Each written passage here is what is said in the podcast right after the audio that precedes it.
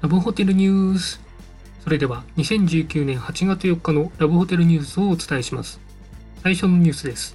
彼女とラブホに行きたい男子は多い。その理由とは女性向けサイトふむむでラブホテルに行きたい男子の本音という記事が公開されていました。サイトに載っていた20代男性の回答としては興奮するからお風呂にゆっくり入れるから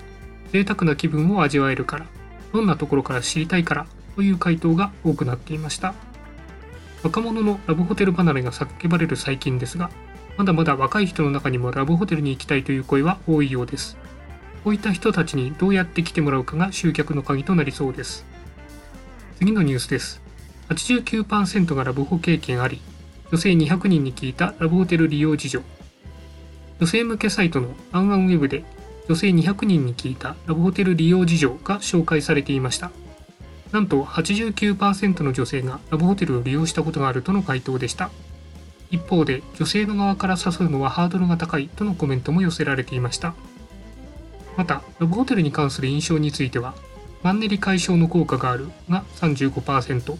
やはり家の方が良いが20%自分からは誘いにくいが13%という結果が出ており一つ前の回答と同じで女性から言い出しにくい傾向があるようです。最後にラブホテルへの印象についての質問では第1位部屋がきれい広いが61%第2位アメニティやバスグッズが充実しているが22%となっておりやはり部屋のきれいさ広さが一番の魅力のようです。なおラブホテル側でも部屋のきれいさを重視していますが昨今の人手不足からパートの人材確保が難しくなっており